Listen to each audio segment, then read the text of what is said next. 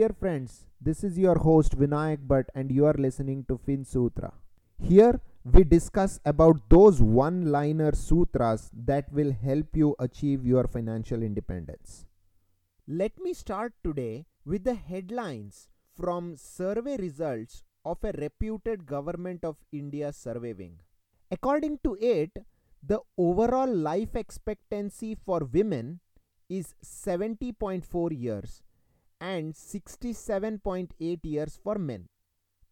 Now, using this data and viewing this from the retirement lens, two facts emerge which needs to be really focused on.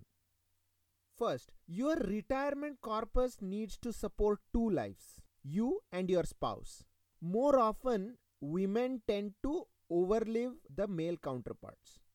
The second one is a pessimistic view on the number of years you will live but won't work. Life expectancy is currently 70 years and is expected to increase over time. So, why am I stressing this today? The whole idea is to get to my sutra on what should you consider when you think of retirement. Now, there is a huge hysteria among the young generation to retire early. I know the dot com boom, the computers, the software, the growth of India has spurred the young generation to kind of um, overwork and think of retirement early. Now, to retire early, you need to be financially independent. Financial independence doesn't just mean a steady income to cover your expenses, it's having enough money to get through your retirement bucket list, covering for your unexpected health conditions, and your long term care for you and your spouse alike. The above list is good, but there are three additional bouncers things that are unexpected but you have to duck through during your retirement. You and your spouse might live much longer than you had anticipated markets might deter your financial independence plans. The third is health could deteriorate earlier than expected. Okay, so what does it have to do with when to retire? Well, I would say everything.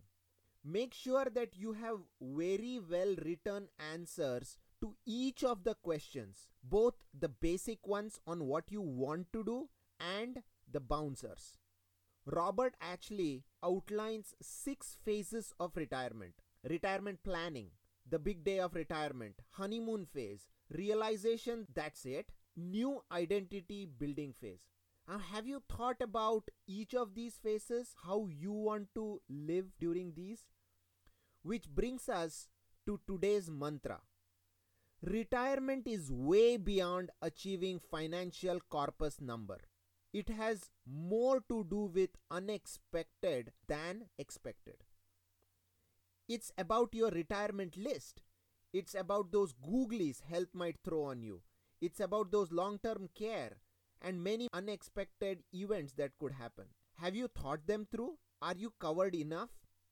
These are all the answers before you think of retirement. Love you, my listeners and let's catch up for an all new sutra on stock market for the next time. See you. Bye bye.